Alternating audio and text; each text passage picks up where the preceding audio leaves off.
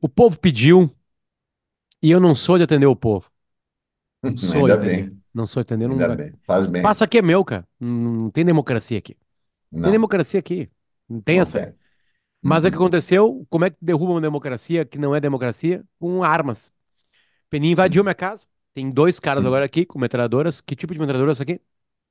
É, use. Acabei de ler. Acabei de ler dos drones robôs de guerra. Acabei de ler. Acabei de ler um Uhum. artigo sobre isso. Tem até uma, uma sigla para isso, Peninha. Acho que é. Deixa eu ver aqui exatamente qual é que é a sigla. De que isso vai mudar completamente a, a, a guerra, né? É uma coisa meio óbvia. Enfim, onde que eu vou pegar isso agora? Não vou pegar agora aqui, enfim. Já, já vejo Tu isso aí. vi... Claro que tu viu o Homem de Ferro, né? E aí eles vão lá e atacam os terroristas árabes, onde o Tony eh, Stark está preso numa caverna, né? E aí o sócio do Tony Stark, que é aquele corrupto, diz assim: o que sempre faltou para vocês foi tecnologia. Ele diz para os terroristas que ele, que ele destrói com drones, né? E nunca tinha tido ataque com drone no cinema, nada, só naqueles magos. E ali era o drone mesmo, drone que nem os de hoje. Então é isso, né? Guerra com drone, guerra sem Tá humano, acontecendo, né? aliás, agora tá acontecendo na Rússia e Exatamente na na faixa Ucrânia, de né? Gaza. Acontecendo. faixa de Gaza menos, mas sim também, tá né? acontecendo, enfim, para observar, enfim, né? é. Peninha, esse aqui é um Hum, projeto do. Esse aqui é o Pota Entrevista, que tu já participou em quase todas as outras ah, temporadas. A, a temporada atual, todo mundo já leu ali, é Tecnologia, Maldição ou Salvação, e ela tá linkada ao Tecnopuc de Porto Alegre, que é um conglomerado de boas ideias linkadas à tecnologia. Ela tem várias startups ali dentro, enfim. É, é, para mim é um, é um projeto perfeito porque ele consegue aliar educação e a vida real depois. Não que a a uhum, educação seja vida real, mas assim, as empresas já nascem num processo dentro de um conglomerado de educação, né, que é a PUC, por isso que tem o Tecnopuc, então são diversas empresas ali. E eles fizeram uma provocação, já que a gente vai no SXW agora de 2024, em Austin, no Texas, para trazer o lado bom e o lado ruim da tecnologia, como uhum, quase todo mundo. Só pra gente saber, a gente olhou para o futuro em muitos episódios que estão rolando já nessa temporada, tá? E contigo eu quero olhar para o uhum, passado. Eu quero que tu traga a tua Legal. visão do passado, porque Sim. tecnologia hoje é fácil de a gente pensar o que que é tecnologia. Eu pego um smartphone na mão, isso aqui é um sinônimo de tecnologia. Eu pego, sei lá, esse fone de ouvido aqui na mão, e aí ele tá Uhum, eliminando os ruídos de fora, é um sinônimo de tecnologia, né? Enfim, tô, um, sei lá, esse computador que tá gravando agora aqui é um sinônimo de tecnologia, mas enfim, uhum. a tecnologia é muito mais ampla. Mas eu não sei se é uma palavra jovem ou não é, ou quando foi a primeira vez que ela foi usada, enfim. Queria dançar Claro, contigo no passado em cima disso aí, pra A, gente tentar adivinhar a, o futuro. a palavra não é tão jovem assim, né? Porque eh, tecno é uma palavra que quer dizer habilidade, né? Uma palavra grega que quer dizer habilidade. Então, os caras já, já sabiam ah, ah, o poder da habilidade de início, e a habilidade está ligado à mão, né? Assim, né? E eh, logos quer dizer lógica, né? Então era a adestração da habilidade, a habilidade lógica. E o, a humanidade foi se tornou humanidade por causa disso. Tanto é que uh, tem uma discussão da, de quando o Homo sapiens, né? Ou seja, o homem que sabe, o homem que conhece, o homem que intui se torna homo faber, o, homo, o, o homem que faz. Né? Então, primeiro, a humanidade intui, uh, analisa, uh, capta o, o, o, seu ambiente e uh, começa a utilizar ferramentas que estão ali, que são pedras e ossos. Tem um momento chave da história do cinema que você que está nos ouvindo para tudo e vai lá ver, que tem na própria internet, é óbvio, né? Que é o momento do início de 2001, Odisseia no Espaço. Um bando de primatas na África e, e, e inteligentemente, uh, brilhantemente, como tudo que faz o Stanley Kubrick, os bota num ambiente inóspito e árido, porque uma das novas teorias cada vez mais comprovadas do surgimento da humanidade é que teve uma mudança climática, como tantas uh, e, e, que já vieram e tantas que virão, E aí, uh, um, ambiente que era tipo África Equatorial, uma floresta tropical, onde os primatas viviam nas árvores, saltando de árvore em árvore e se alimentando basicamente de frutas, e longe dos predadores carnívoros que viviam no solo, é, há uma mudança climática no chamado corno africano, né, que é aquela ponta da África que aponta em direção à Arábia, que hoje é a Etiópia, a antiga Abissínia, Eritreia, sabe, Somália, né, aquele lugar bem árido ali perto do Mar Vermelho, né, que chama Corno Africano, deu uma, uma grande ruptura e surgiu o chamado Rift Valley, que é o, o, o Vale do Rift, né? Rift é um buracão, assim, ainda existe, ainda está lá, e se ergueram montanhas e surgiu um canyon. E uma parte da África ficou separada da África Equatorial. E aí a, a, as nuvens vinham e batiam nessas montanhas e não passavam para o lado de lá. E, o, enquanto esse lado aqui, ocidental, né, o lado leste da África, continuava totalmente uh, uh, florestado, o lado de lá ficou cada vez mais árido. E a, e a distância entre as árvores foi aumentando. E esses primatas tinham que descer de uma árvore e correr até a outra. E eh, para não ser pegos por guepardos, leões, o cacete e a quatro, né? E aí começaram a correr ah, mais erguidos, assim, sabe? E aí começaram a correr quase que em duas patas, né? Pata, porque ainda era pata, né? E aí, quando eles começaram a se erguer, liberou essa parte aqui da, da uh, o esôfago aqui, sabe, a garganta, e eles começaram a emitir sons de forma diferente que emitiam, que vai dar origem à fala, né? Só que antes da fala, e, é, é, eles começaram a perder os pelos tal. Tem um livro lindo, já ultrapassado, mas lindo, de um antropólogo uh, australiano chamado Desmond Morris, que chama o Macaco Nu, que foi um, um dos primeiros grandes best-sellers de, de ciência, ciência popular, assim. Claro que os grandes eruditos, científicos, fizeram alguns ataques ao cara, porque quando tu escreve uma história popular, tu tem que fazer certas concessões, assim, generalizações, simplificações, para atrair o leitor médio, né? Que foi o que esse Desmond Morris fez. Claro, aí repetindo, depois o livro se desatualizou em alguns aspectos cientificamente. Na época não é que fosse desatualizado, era só, né? Tipo os livros do Eduardo Bueno, assim, entendeu? Genérico, genérico. Sapiens né? hoje.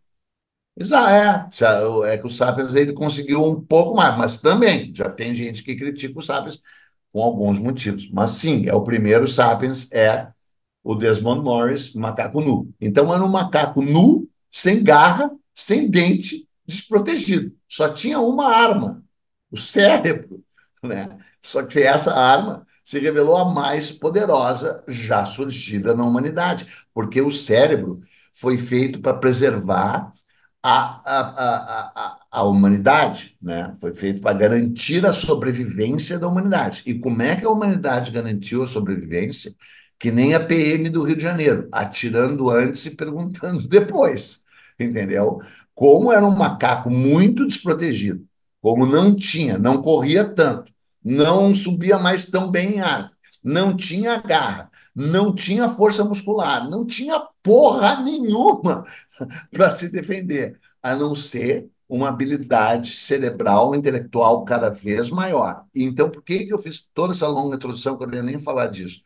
Eu falei isso porque daí o Stanley Kubrick, em uma cena de menos de três minutos ou três minutos, mostra esses macacos. Daí voltei, né? Primeiro num ambiente árido, porque, cara, quando a humanidade estava, aspas, no paraíso, e dizem que isso é uma metáfora do paraíso, estava lá em cima das árvores frondosas e frutíferas. Não precisava fazer nada. Entendeu? Depois a gente vai chegar no homoludos, né? que é o homem que não precisa fazer nada, só descansa. Né? Tava lá, cara, assim, ó, pá, macacão, numa boa de folga, de férias, no paraíso veio essa mudança climática, tiveram que se adaptar a ela, a vida ficou muito pior, muito mais difícil, muito mais árida, e esses primatas se adaptaram a ela E aí tem a cena clássica. Um primata pega um osso, provavelmente de um outro primata, não se sabe que osso é aquele, ou não, porque é grande. Se for do outro primata, é um fêmur, e começa a encher de porrada o seu inimigo, que naquele caso específico também é um primata, né? Mata o inimigo, festeja a morte do inimigo e alça, lança aos céus aquele pedaço de osso. Aquele pedaço de osso vai girando, girando, girando, e quem viu já sabe, ninguém esquece, é o som de Alves Prat Zaratustra, né, do Strauss, pá, pá, pá, pá, se transforma num foguete. Ponto. Acabou o nosso podcast.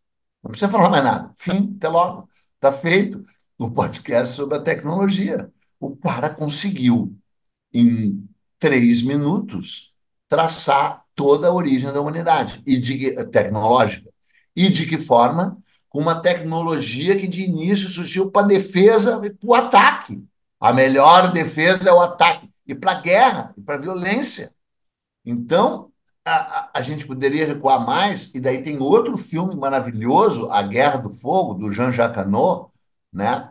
baseado no livro do Ainé, né? não é o nome do Ainé aqui, peraí, a editora Pio publicou, né? Peraí. Vai. Peninha agora vai à sua biblioteca particular. Parte dela, na real. Para quem está nos ouvindo, é, eu, eu já indico esse livro da editora Pio, né? A Morte da Terra, do J.H. Rosny. Melhor ficar só com Rosny, R-O-S-N-Y, Ainé. Esse é um escritor extraordinário, precursor do Júlio Verne e do H.G. Wells é considerado um dos inventores da ficção científica. Escreveu esse livro incrível, que é A Morte da Terra, que está tudo ligado ao que a gente está falando, porque é o seguinte: os humanos, assim, as mudanças climáticas. Olha a profecia do cara.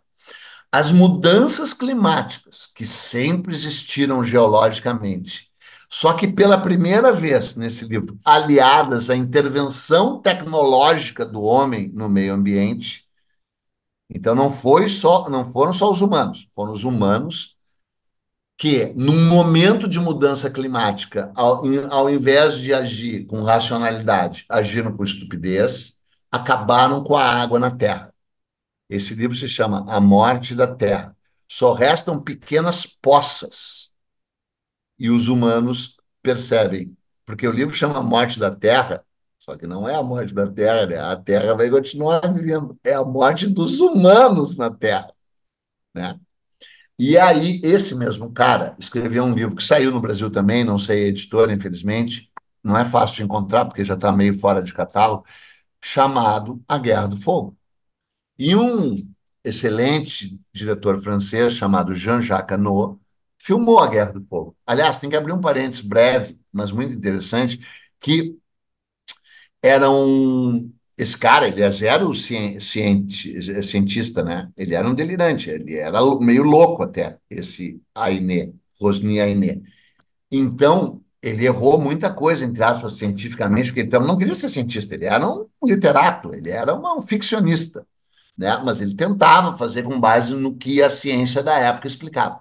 Então, ele era especialista em criar tribos de humanos primitivos pré-história, time out of mind, tempo imemorial, tipo assim, um milhão de anos atrás, né?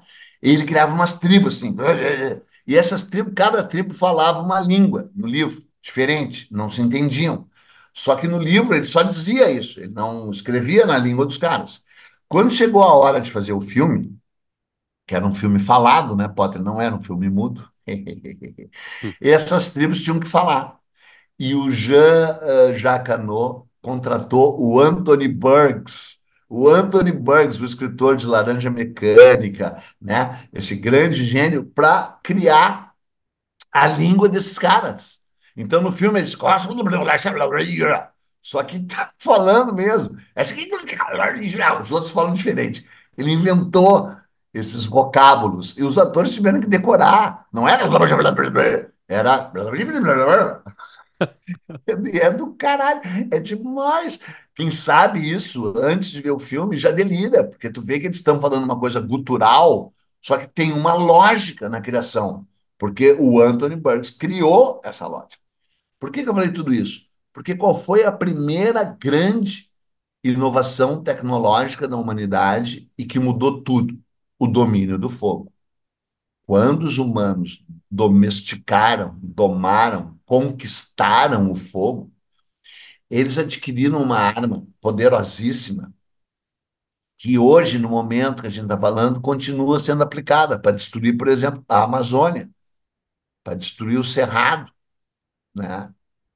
E como que a gente chama armas quando elas deixaram de ser armas brancas? A gente chama de arma de arma de Arma fogo, de fogo, não é? óbvio. Então, obviamente, arma de fogo. O que que é o drone de guerra? É uma arma de fogo, porque o drone dispara alguma coisa.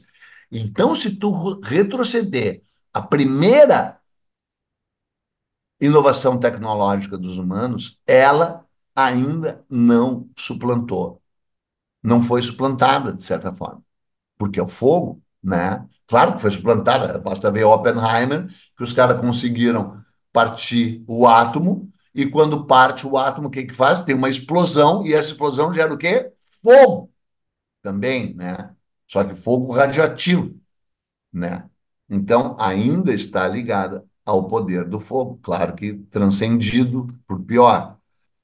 E aí isso responde à tua pergunta original, a pergunta não, o tema, tecnologia para o bem e para o mal. Então Maldição ou foi, salvação? é a maldição a salvação. Foi a salvação da humanidade, conseguiu se livrar dos predadores, dos inimigos, e foi uma maldição, né? Porque primeiro gerou um jogo de poder e domínio dos humanos sobre o planeta e sobre os demais seres vivos do planeta, e a seguir entre humanos contra humanos, voltando àquela frase fabulosa do, do, uh, do Homem de Ferro, quando o, o americano que invade ali, muito provavelmente é o Afeganistão, né? Não diz, né? Mas é o Afeganistão, ou podia ser o Iraque, né? E o cara diz para um, aspas, terrorista árabe, que nem é. Opa, saiu? Não, tô aqui. Tô te olhando. Tá, mas ele sumiu a vista aqui, meu Deus, o que é que eu faço? Vai no Socorro, não Zoom, ver. vai no Zoom. Ó, isso é não saber lidar com tecnologia. A gente tá Não, eu vendo não sei agora, mesmo. Inclusive, eu escrevo à mão. escreve- nós estamos observando agora alguém perdido. E, a gente tá te- e e o pior é que eu tô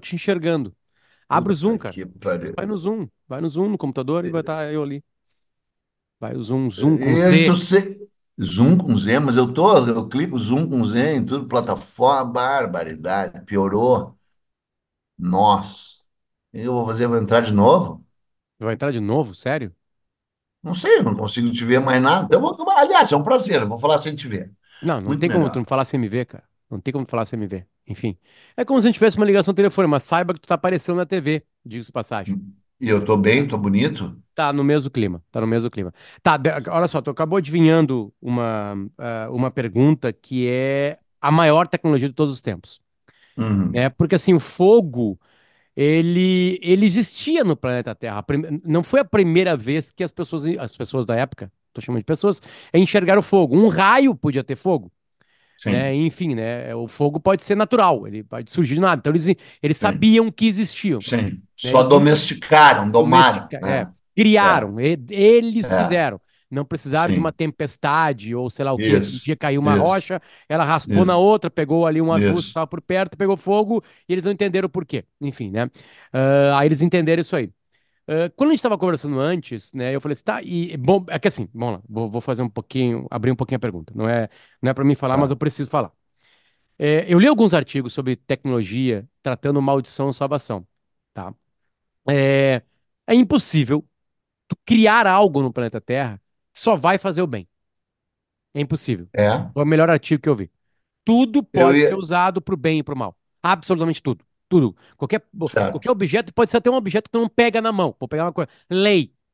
A lei. Sim, A lei é para o bem sim, e para o mal. sim, Usa ela para o bem e para o mal. Certo? Uhum, comida. uhum. Comida. Hoje é um problema a comida. Excesso de, de comida. E comida é coisa que tu bota na boca e mastiga, tá? Não tô falando que tem Ah, e qualidade. comida envenenada, né? Com agrotóxico, quiser, com aditivo alimentar, com, Exatamente. né? Tipo assim, é uma chaga americana, por exemplo, hoje, certo? Sim, Beleza. sim, O martelo. Martelo fa- rapidamente ali favoreceu os caras, né? E aí daqui a pouco um dia alguém pegou o martelo deu uma- na, na cabeça de alguém e matou. Beleza, tudo vai ser sim. usado. É, sabendo dessa dicotomia natural do homem, né? E nessa volta que tu deu assim, é, é, tu falou assim, cara, a escrita. Eu preciso falar da É que, escrita, que é também eu é uma puta de uma arma pro mal. Enfim, né? Sim. É, mas por que que tu quis É. citá-la? Por que que tu falou assim, Então, cara, a gente tem... Eu, então, eu, eu entendo o porquê, mas eu quero que tu fale o porquê, por favor. então, era isso que eu ia te dizer. O- o- o- os humanos primeiro desenvolveram a fala, né? E depois de desenvolver a fala, eles, ah, ah, ah, o Homo sapiens, né? Quer dizer, o homem que analisa, investiga e conclui, Arruma um né? pouquinho tua câmera, tá muito teto. Baixa um pouquinho o computador. Ah, Sim? aí, tá ótimo. Tá. O homem sapiens é o homem da sabedoria. A sabedoria significa isso: olhar, an- analisar logicamente, né? Logos, conhecimento, né? Ah, ah, e hum, reagir a isso com ideias. Só que é o seguinte: se tu faz tudo isso Como é que tu transmite essas ideias para os caras que te cercam? De início, com palavras. Então, o desenvolvimento da linguagem foi fundamental. Só que daí os humanos passaram a desenvolver as tradições orais, né? Passavam os conhecimentos adiante de uma forma oral, né? A oralidade, por si só, já tem a sua fragilidade. É, quem conta aumenta um ponto ou diminui um ponto, tem aquele velho ditado popular, né? Corriqueiro, mas verdadeiro. Então, a transmissão oral ela era uh, muito menos efetiva do que a partir do momento em que a humanidade desenvolveu o mais extraordinário de todos os seus instrumentos, que é a escrita, a palavra escrita. Que, claro, estou falando isso meio de brincadeira, meio de verdadeira, porque eu sou um escritor, eu estou ligado, meio que quase que aprisionado à palavra desde sempre, né? A, a, venero a palavra, a palavra fez a humanidade dar uma guinada praticamente tão grande quanto aquela que fez com que passasse do primata desprotegido para o primata com uma ferramenta, né? Sim.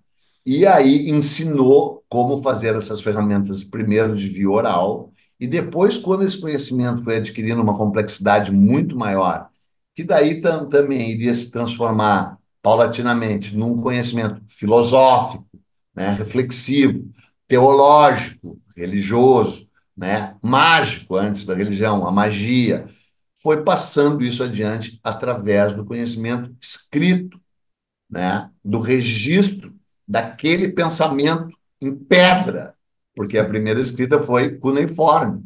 Então, né, written in stone, escrito na pedra. Em inglês quer dizer escrito na pedra, mas quer dizer assim, a coisa que foi, a, a lei, a, né, a coisa que veio para ficar, né, a escrita capturada. Aí, claro, depois veio o papel, que não é tão sólido quanto a pedra, mas é mais prático, né? Papiro no Egito e papel na China, mais ou menos na mesma época, né? E aí, até daí, isso abrangeu todas as outras formas de tecnologia. Porque esse tipo de raciocínio que o cara fez, que é brilhante, né? E que é meio sacana, né? Tudo pode ser usado para o bem e para o mal, né? Ah, cria uma coisa assim, assim, ah, eu disse, pô, mas comida. Daí vem isso que a gente falou. Comida cheia de aditivo químico. Ou então tu bloquear o acesso à comida a um determinado grupo, como na faixa de Gaza, por exemplo, está sendo feito hoje, de certa forma, só pode entrar um pouquinho de comida. Então, a própria comida, tudo pode ser usado para o bem e para o mal, né? E, e, e aí tu para e pensa, pô, mas a palavra também pode ser usada para o mal. Claro, a gente vai chegar lá depois, né? Mas pode. Agora, a, a, não era isso que eu ia dizer. O que eu ia dizer é o seguinte: fazer esse tipo de raciocínio. Me diz uma tecnologia que não tenha ido adiante sem antes ter sido escrita. Uhum. Ah, né? Então, qual é a primeira das tecnologias e a mais importante? A escrita. Óbvio, eu estou forçando a barra do raciocínio, estou puxando a brasa para minha sardinha para falar da escrita. Mas é óbvio que ela é um dos pilares da tecnologia. E o que, que é a escrita se não uma inovação tecnológica? É uma técnica, né? Uma técnica lógica, é uma habilidade lógica, é uma tecnologia, uma tecnologia perene, uma tecnologia que veio para ficar, uma tecnologia que, que nem o fogo, que não era bem, como tu bem colocou, era fogo, mas já existia, não foi o homem que criou o fogo. A humanidade apenas, aspas, capturou o fogo, aprendeu a fazer o fogo, não é, não criou, não inventou o fogo. Inventou a escrita. Inventou a escrita. Pensa, não existia escrita. E aí passou a existir escrito, e na pedra, e no papel. E esses primeiros escritos se preservaram e ainda estão hoje transmitindo tecnologia, transmitindo ideia, transmitindo conceito. E aí, isso, né? Até porque quando a gente fala em tecnologia, a gente está ainda associando a palavra, com toda razão, inclusive, à ferramenta, né? ao homo habilis, né? a habilidade manual de um objeto.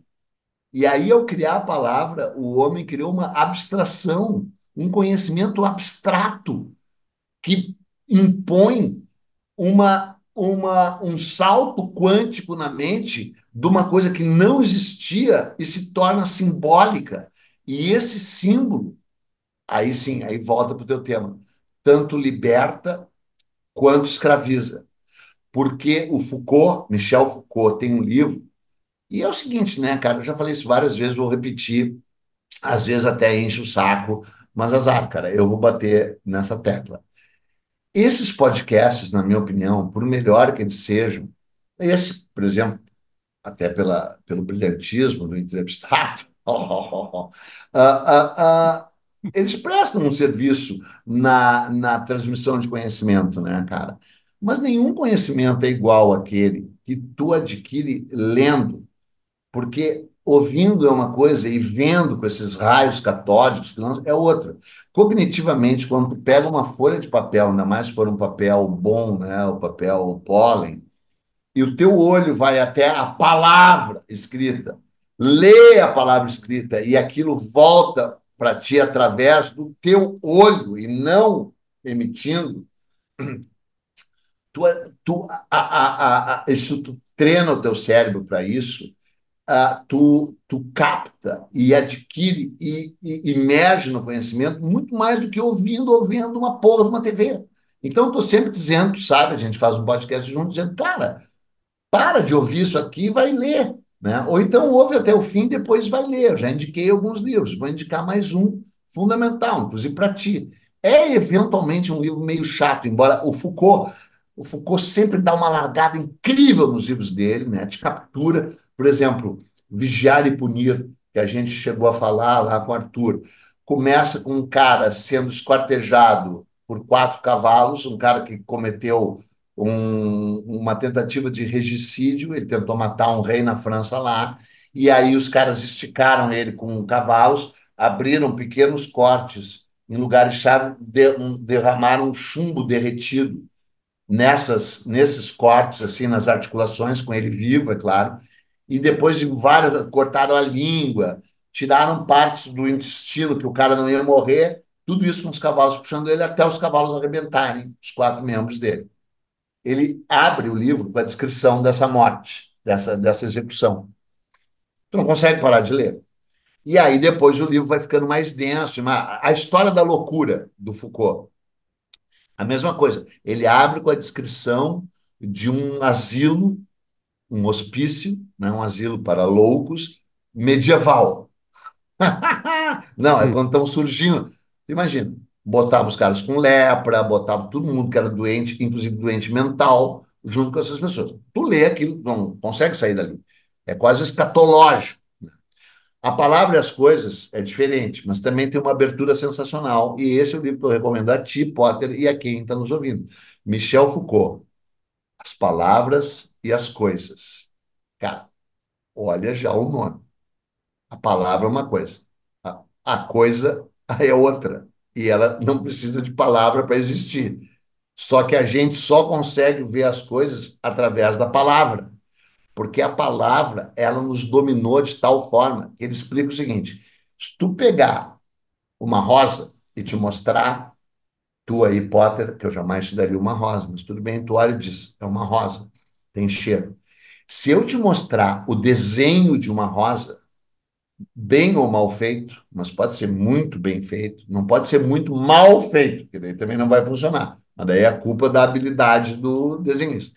Mas se eu te mostrar uma fotografia que seja, uma pintura, um desenho, uma rosa, tu vai olhar e por associação é uma coisa que vai gravar silenciosamente na tua mente e tu vai dizer, é uma rosa, por analogia. Vai pensar, uma rosa verdadeira, uma rosa representada, desenhada. E se eu te mostrar R-O-S-A, o que, que eu estou te mostrando? Porra nenhuma! Só que eu te mostrei um código que foi posto goela abaixo, cérebro abaixo da tua cabeça, hum. e essa estrutura vai te dominar, te escravizar. Tu está escravizado ao signo R-O-S-A. E aí aquilo, em vez de gravar silenciosamente na tua mente, aquilo dá um soco na tua cara, assim, pá! Porque tu estudou no colégio com uma professora, pena que o professor não bate mais no aluno, porque senão ficaria ainda melhor. Uma professora que te batia com uma régua, porque tu era burro, inclusive tu tem cara de quem era burro lá no Alegrete, e a professora te batia na mão até tu aprender que aquela que um risco assim, com uma barriga assim, um traço para baixo quer dizer R, e um círculo quer dizer O e uma cobrinha quer dizer S, e uma porra de um triângulo com um risquinho no meio quer dizer A, e que eles juntos querem dizer rosa. E daí tu diz rosa, submetido à estrutura de nominação da palavra. Então, por que eu quis dizer tudo isso? Para voltar ao teu tema original. Toda tecnologia pode ser boa. Eu sou um escritor, eu devo tudo aos livros. Eu sou apaixonado ao, pelos livros, pelo Jack Kerouac, pelo Proust, pelo Homero, por tudo que mudou e transcendeu a minha vida. Eu era um trouxa, um otário, um guri angustiado e virei um esse ser maravilhoso, extraordinário, lindo, totalmente resolvido, brilhante, inteligente e, acima de tudo, modesto, porque a, a, a principal sinal da inteligência é a modéstia. Eu sou de uma modéstia enorme, graças tudo graças aos livros, né? Ao mesmo tempo, se tu começa a meditar, se tu procura o budismo, se tu procura, ah, porque tu sabe que essas que a gente chama de religiões ah, ah, hinduístas e especialmente o budismo não se autodenominam religiões, se denominam caminhos de libertação. De libertação do quê? Da mente racional, para que tu transcenda a lógica e a mente racional e mergulhe no mundo como ele verdadeiramente é, um mundo sem palavras também, o mundo da transcendência, do, do, do, do, do êxtase da iluminação, que não precisa de palavra, né? Então eu amo a palavra, venero a palavra, cultuo a palavra e descobri que sou, como todos nós, prisioneiro, prisioneiro. da palavra prisioneiro então da é a tecnologia para o bem e para o mal, não é? De alguma forma, uh, a gente pode criar uma, uma duplinha e eu quero saber se pode ser um trio, tá? Uh, porque a, a, tecno, a, a, grande tecnologia, o domínio dela, acelera muito. Acelera muito. Sem aquilo, não, nada seria tão acelerado. Né? E uma coisa vai colado na outra, obviamente. O fogo acelerou. Né, domesticar o fogo acelerou completamente, a comida ficou mais mole, menos tempo mastigando, com isso a mandíbula diminuiu, o cérebro cresceu, enfim, né? Só existe o iPhone que tá na tua mão aí, pode escutar por causa disso, porque teve fogo lá antes. Aí veio a escrita. A escrita pegou o conhecimento que estava no ar, meio perdido, meio, né? Bom, pegar um principal livro da humanidade, o mais antigo, não mais antigo, não, desculpa, mas tem, tem, tem, tem mais vendido. A Bíblia tem, tem histórias de dois mil anos de diferença. Tava no ar e foi parar ali, beleza, condensou, tá ali. Fechou.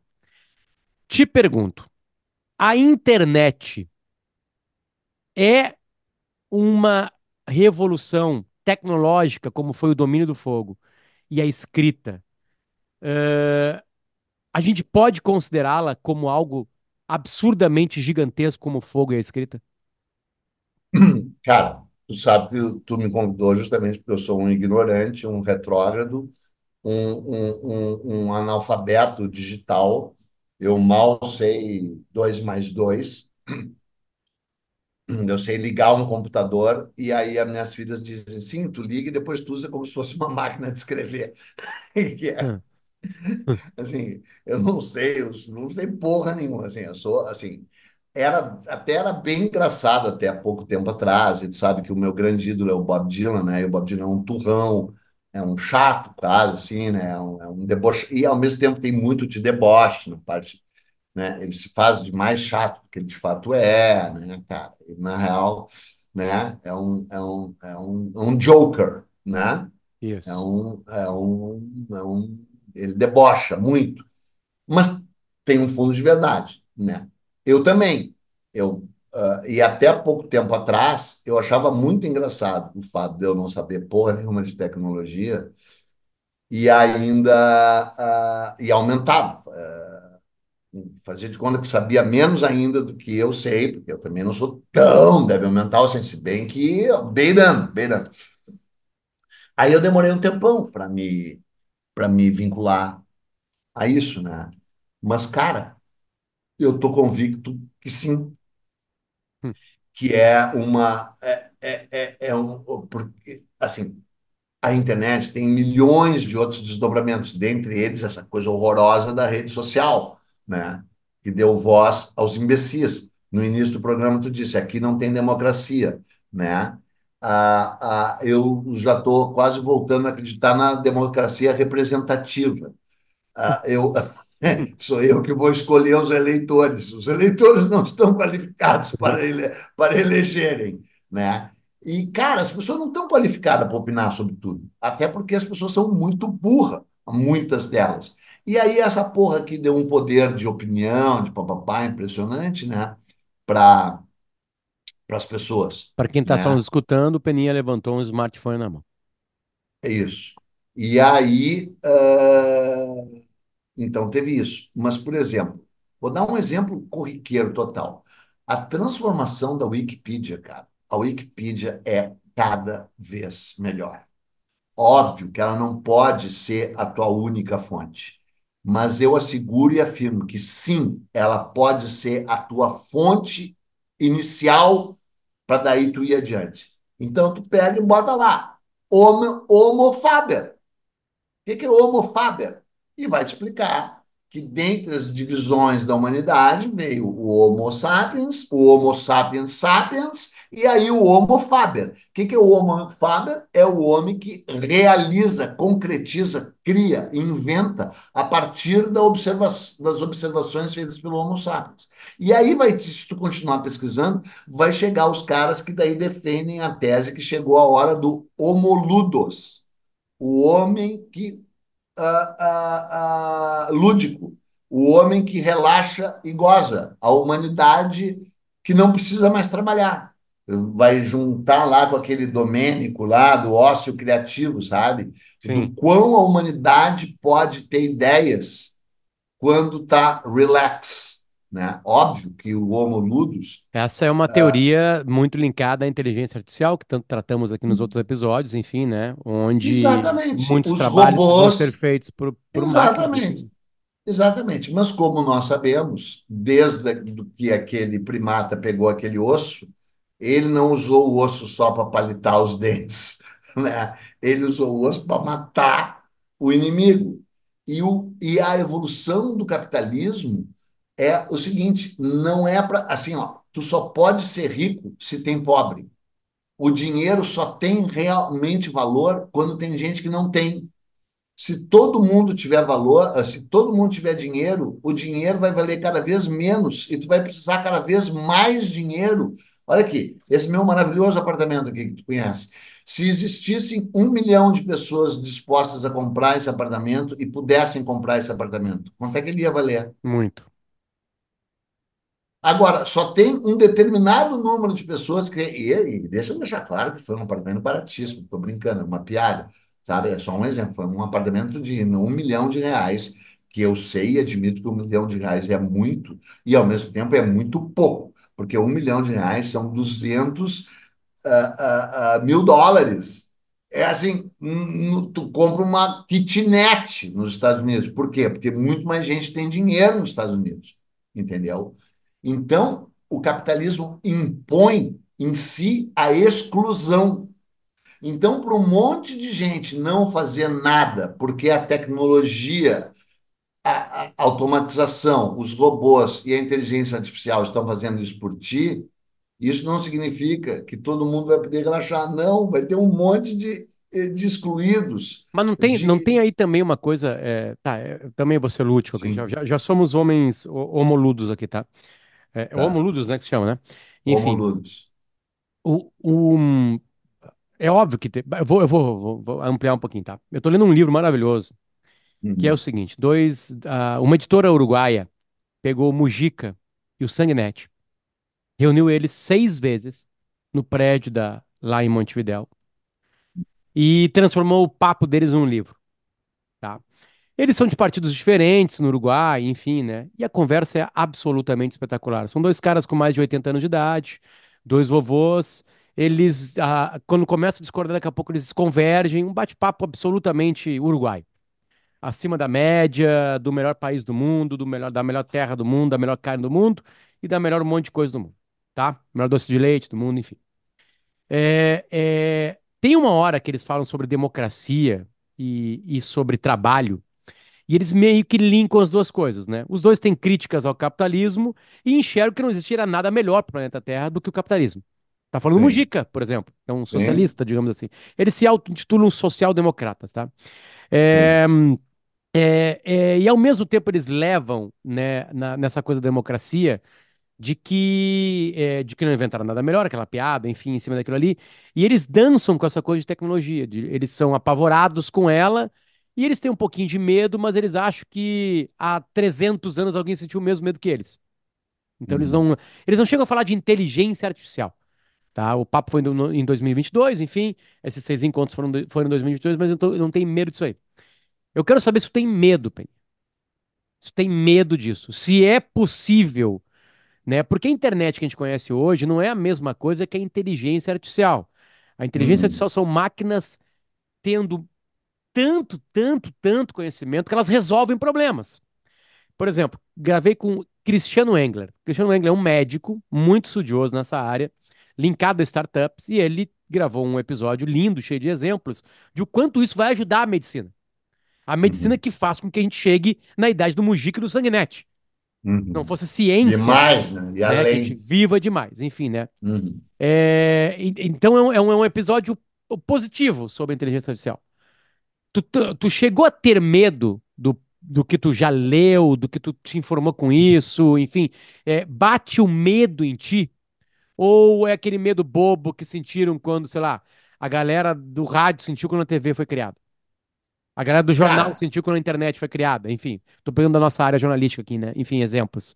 Chegou a bater um medo em ti do que tá por vir? eu, eu sempre tive medo da humanidade, sempre. Uhum. Porque, porque os livros que eu li, assim, a, a minha vida, o primeiro, para tu ter uma ideia, o primeiro livro que eu comprei na minha vida com o meu dinheiro, ah, ah, eu tinha nove anos de idade, foi em 1967. Eu morava em São Paulo, mas eu vim passar umas férias em Porto Alegre e eu fui ao centro da cidade, na Livraria Globo, da Rua da Praia, que já fechou faz tempo, daí virou uma Renner. A Renner manteve o prédio, fez um museu, agora fechou a Renner, ninguém sabe para onde vai a, a memorabilia, o memorial da Globo que eles tinham montado lá. Tá? A livraria que mudou a história do Rio Grande do Sul e que, de certa forma, ajudou a mudar a história do Brasil, porque todos os caras da chamada geração de 1907 que era o Getúlio Vargas, o Oswaldo Aranha, o Dornelles, o, o, o, um monte de cara, de certa forma até o Flores da Cunha, se bem que esse sempre foi um troglodita militar, uh, uh, se formaram, entraram na faculdade, sei lá, em 1907, e em 1930 deram um golpe militar que modificou toda a história do Brasil, que chama de Revolução de 30. Todos esses caras antes se reuniam na livraria do Globo, lendo os mesmos livros, discutindo os mesmos temas e discutindo o futuro do Brasil. É muito louco isso. O lugar está lá praticamente abandonado.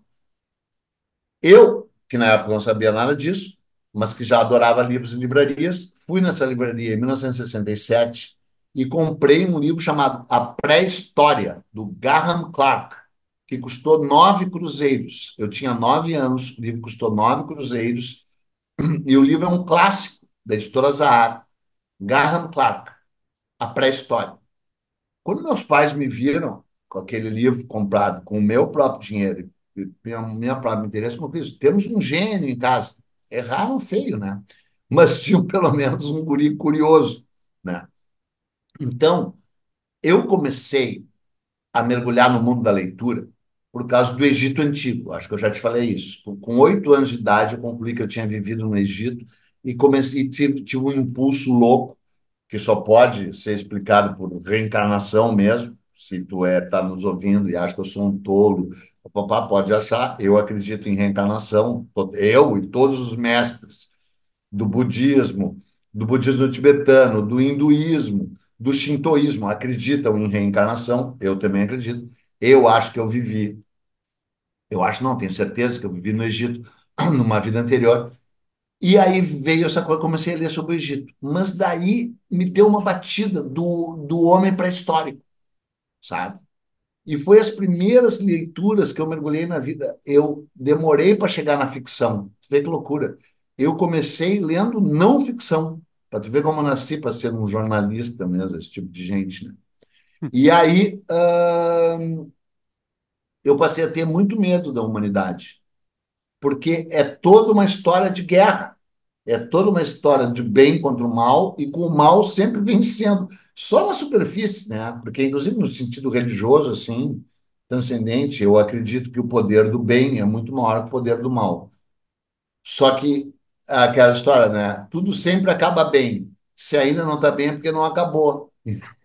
o bem vai vencer no fim, né? E o fim está próximo, o fim está próximo. Primeiro que eu sou meio apocalíptico mesmo, sabe? Só sempre fui meio apocalíptico, uh, uh, catastrofista. Sempre acreditei no poder da catástrofe, especialmente naquelas provocadas pelos humanos, né? E mas eu vou te responder de um outro jeito. Porque depois de ler um monte sobre não ficção, o meu pai ficou um pouco preocupado comigo e começou a me dar ficção. Disse, tá, meu filho, lê assim, né? A Ilha do Tesouro, Robinson Crusoe, o tal Karl May. Meu pai começou a dar, porque ele achou que eu estava virando um nerd, né? E aí, já que eu era um nerd mesmo, que passava o tempo inteiro lendo, em vez de brincar, e aí tem que abrir um parênteses muito engraçado, porque eu passava o tempo inteiro no quarto lendo, em vez de brincar na rua, fazer não sei o que, não sei o que. E aí, quando vinha o meu boletim, era uma merda. As notas horríveis. Aí meu pai e minha mãe, puta merda, o guri é burro mesmo, porque ele estuda o tempo inteiro e vai mal. Aí eles descobriram que eu fazia qualquer coisa menos estudar as coisas do colégio, especialmente matérias ligadas a exatas entendeu? Que pena, né? Então, na base da tecnologia, matemática, física, química, eu não sabia porra nenhuma disso. Ao contrário, tinha horror. Eu só tinha o vínculo com a palavra. E a palavra eu logo a misturei com a história, o contar da história humana, a história da humanidade, que eu leio desde os oito anos de idade, nove. Aí meu pai veio e botou o tempero da ficção. E botou corretíssimo, porque botou esses livros que eu te falei. Robert Louis Stevenson, Daniel Defoe, e aí Calmai, que é bem mais fraco que esses, mas que para mim também foi me, me, me, vinculou com a história do oeste americano, na qual eu me sinto um especialista, sabe? Eu li muito sobre a história do, oeste americano. Buffalo Bill, Billy the Kid, Jesse James, Butch Cassidy, todos esses caras. Eu sei muito a história deles, muito. E também os massacres indígenas, Terra Meu Coração na Curva do Rio, que a gente já falou várias vezes. Esse livro tá blá, blá, blá, blá, blá. Tá. E aí, quando eu comecei a ler ficção, eu logo cheguei nos livros policiais, e é legal porque daí eu vi como a minha mente era ilógica. Eu fui casado com a Lúcia Brito, sabe, conhece, mãe da Lízia, que começa a ler um livro policial para desvendar o criminoso. E, e, mil vezes, mesmo com aqueles volteios lá da Agatha Christie, consegue. Já eu é daqueles que ia lendo assim, assim nossa, o leitor sabe assim, mas é melhor no cinema. Aqueles filmes assim que o cara faz de conta que o assassino é um, assim, te conduz, obviamente, assim, e eu sou daqueles que acredito. Vida magnada, eu, não era esse. Aí vai poder, sabe? Sou daqueles assim que a minha mente é tão pouco lógica nesse sentido que eu não consigo resolver nenhum crime. Então eu só mergulho na coisa lúdica que esses escritores envolvem. Mas daí eu era tão burro para isso que eu desisti de ler romance policial. Eu ainda amo, gosto. Aí eu passei para, vou te responder agora, ficção científica. E aí tem aquela frase que diz: a arte imita a vida. Mentira, mentira. É all the way around, the other way around. É a, a vida imita a arte. Nós, humanos, com a nossa capacidade artística, projetamos as coisas que vão ser. E a ficção científica está há anos começando com esse cara, volta para ele, um dos pais da ficção científica, ajude a pequena editora Pio e compre o livro A Morte da Terra, que você vai ver como ele profetiza de que jeito que o desmatamento total e completo vai fazer com que acabe a água na Terra, que vai, né, de certa forma. A ficção científica projeta histórias que ao longo do tempo vão se comprovando verdadeiras. E o que que a ficção científica projetou há tanto tempo, desde o eu robô? Que vai haver a dominação por parte das máquinas robóticas, que vão se tornar máquinas inteligentes, e aí, para acabar esse coisa, para eu poder tomar o meu suco, a gente vai fazer uma coisa concêntrica. Com o que eu comecei falando? Com o filme 2001, Uma Odisseia no Espaço que o cara joga o osso e o osso joga a nave onde vai se passar o filme. E qual é a história do filme? Um supercomputador começa a pensar e conclui que a humanidade não presta, que é o que eu concluí já quase depois dos nove anos de idade. Eu nunca levei fé em humano. Eu não gosto da humanidade, não gosto humano. Eu só gosto, talvez, de um pequeno núcleo da geral do Grêmio Aquele núcleo bem agressivo, sabe? Que queima banheiro químico. Esses eu acho legal. Né? Cara, como é que tu, tu é uma pessoa letrada e não evoluiu, que nem eu não evoluí, para o budismo e para a transcendência, né? Se tu fica nesse limbo da, da intelectualidade, aspas, meio vazia, estou debochando, né? Estou sendo Bob Dylan. E ao mesmo tempo flertando ali com com esses caminhos de libertação que são essas religiões orientais, cara, tu conclui que esta merda está condenada ao apocalipse, entendeu? E que o apocalipse desta vez, já teve outros, vai ser tecnológico. Então, sim, respondendo, eu me cago de medo da inteligência artificial. Sistemas bélicos autônomos. Então. Foi o que faltou no começo do programa. Uhum. Peninha, eu queria ficar pessimista depois de uma hora contigo. Mas não conseguiu. Não, eu estou. Eu estou. Porque tá sendo muito legal essa dança aqui né, nessa temporada, porque a gente está indo para universos diferentes. E, obviamente, como qualquer avanço tecnológico, ele traz todas as vantagens né, que a gente já está desenhando aí há muito tempo, enfim e também todas as desvantagens, né? Todas elas, né? Hoje está mais, muito mais claro, né? A gente sacar isso, né? Como é mais claro tu vê o quanto uma tecnologia pode fazer o bem e o mal. Uh, por exemplo, é, bati um papo com o Rossandro Klinger, ele é psicanalista, psicólogo, enfim, né? E aí uma hora a gente caiu na, no tema de telas para crianças. A gente foi ali no desenho do, papo ali e caímos, assim. Cara, ele começou a trazer estudos científicos sobre isso. Cara, é destrutivo Porque aí, eu, colando com o teu papo, a gente está criando pela primeira vez uma geração com menos poder de cognição e, ao mesmo tempo, nós estamos criando máquinas com poder de cognição superior. Então, se tu juntar essas duas coisas, é de ter medo mesmo. O problema é que eu não posso me desimportar porque eu botei filho no mundo. É, claro. E eu tenho neto já, né, meu? Então aí, aí, infelizmente, eu poderia ser egoísta, né? Os filhos poderiam ser só de quem está nos escutando. Eu e tu, a gente foi mais esperto, não, não, não, não fez o que a humanidade vem fazendo, né? Então, nós, como a gente colocou, a gente vai ter que fazer alguma coisa. Então, tu Então, vai não, e eu quero te linkando um dizer mais. Eu quero episódio te... outro dessa temporada É, aqui. Tu, na real, tu, tu, tu fica maravilhado com alguns exemplos. O Pompermayer trouxe vários exemplos aqui. Ele é um nerd, enfim, tá? linkado completamente à tecnologia. E ele traz grandes exemplos de o quanto vai ser mais fácil um monte de coisa, e o quanto a gente vai curar doenças. Algumas doenças a gente vai olhar para trás e pensar assim, cara, sério? Sério que milhões de Sim. pessoas morriam por ano? Né? A gente já tem isso, né? Com algumas doenças, enfim, né? É, enfim, é incrível, cara. É absolutamente incrível, Peninha. É absolutamente Tá, então, é, então eu queria, eu queria terminar dizendo duas coisas. Primeiro, que tu falou de filho. O tempo passa de um jeito tão alucinante que o meu neto, que mora em Santa Catarina, numa praia deserta lá, está aqui hoje. Eu vou encontrar ele. Ele tem 11 anos, ele nasceu hoje de manhã. Assim, porque eu tenho uma filha de 40 anos que, na minha cabeça, ela nasceu assim há uns 16 anos atrás. Só que ela tem 40. Eu tenho uma filha que tu conhece, a Lísia, de 26, que ela nasceu há uns. Semana passada. É, é, mês passado. E eu tenho um neto que nasceu hoje de manhã. Só que esse neto que nasceu hoje de manhã, ele tem 11 anos, ele veio de ônibus sozinho para me ver. Chegou a minha avó dele, a outra avó do, do outro lado, a avó paterna. Eu sou o avô materno. Ele chegou, ele tem 11 anos. Aí eu concluí o seguinte, cara. Daqui a pouco, amanhã, esse guri vai ter 15, ao meio-dia, esse guri vai ter 15. No fim da tarde, esse guri vai ter 20 e poucos.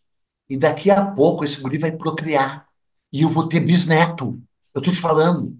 Então, eu estava preocupado com como é que meus netos iam ver, por exemplo, as praias de Santa Catarina, que eu conheci virginais, encantadas, maravilhosas, os caras estão devastando elas assim. É mais no sentido estético, inclusive, essa devastação, né? Um urbanismo estúpido, sabe? Assim, varrendo as matas, as cachoeiras de lá, os lugares que tu ficava em paz, que nós, hippie, descobrimos aquela merda. Aí o meu neto, esse meu neto já viu isso, ah, ah, mas eu fui com ele, com outro neto, num lo- loteamento em Garopaba, no topo do morro. Eles diziam: vovô, pode fazer casa assim no topo do morro? Eu digo: é, não podia, né? E aí o outro disse, se pelo menos fossem bonitas. Então, a gente, pelo menos, já estou, né? Assim, as, as mães e eu próprio já criamos esse conceito neles. Então, eles vão ter bisneto, Potter. E eu fico pensando, cara, que meus bisnetos vão ver nesse sentido de natureza? Porque, claro que eles vão ver coisas prodigiosas da tecnologia. Mas é o seguinte, eu não estou interessado em tecnologia, eu estou interessado em riachos murmurantes e mata luxuriante que desemboca numa praia de areia faiscante com a água do mar translúcida, com uma pessoa só nessa praia, ou tu e a tua namorada, que nem isso aconteceu comigo, né? Só que daí eu queria terminar mais para baixo ainda. O que que a ficção científica nos ensinou com relação a essas máquinas de poder bélico autônomas, a guerra da humanidade, das máquinas contra a humanidade, a guerra total entre a humanidade. Nos ensinou que um grupinho vai pegar uma porra de um foguete e vai embora daqui, nos deixando aqui embaixo. E eles vão fazer as mesmas merdas que já fizeram aqui. Primeiro numa estação orbital, depois, sei lá, em Marte. Viu aquele filme lá, né? Todo Perdido em Marte. Ele é todo baseado em coisas que poderiam. Lembra? Perdido em Marte, né? E os caras têm um Matt projeto de Damon, né? Matt Damon. Tem um plano do Ridley Scott, né? Que ganhou dinheiro da NASA para fazer. Eu, uma vez, participei, já te falei disso. A maior palestra que eu vi na minha vida foi quando uns ricaços lá do tal YPO contrataram a mim, um outro cara e um terceiro cara. E eu estava ganhando uma fortuna para dar a palestra e descobri que o cara que vinha depois de mim estava ganhando cinco vezes mais do que eu. E eu, como sou uma pessoa invejosa, rancorosa, né? Assim, malévola. Eu digo, eu vou ver a palestra desse filho da puta. Vi a palestra e concluí que era um absurdo terem pago realmente cinco vezes mais para o cara. Tipo, ter pago 50 vezes mais. Porque o cara era o chefe do programa de colonização do espaço da NASA. Ele cobrou 50 mil dólares pela palestra de 45 minutos. Ele cobrou mil dólares por minuto e valia o triplo.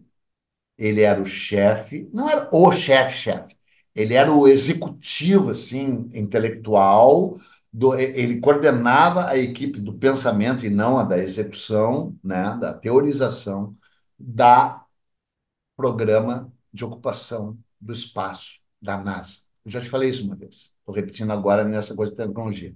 Eles vão ocupar o espaço.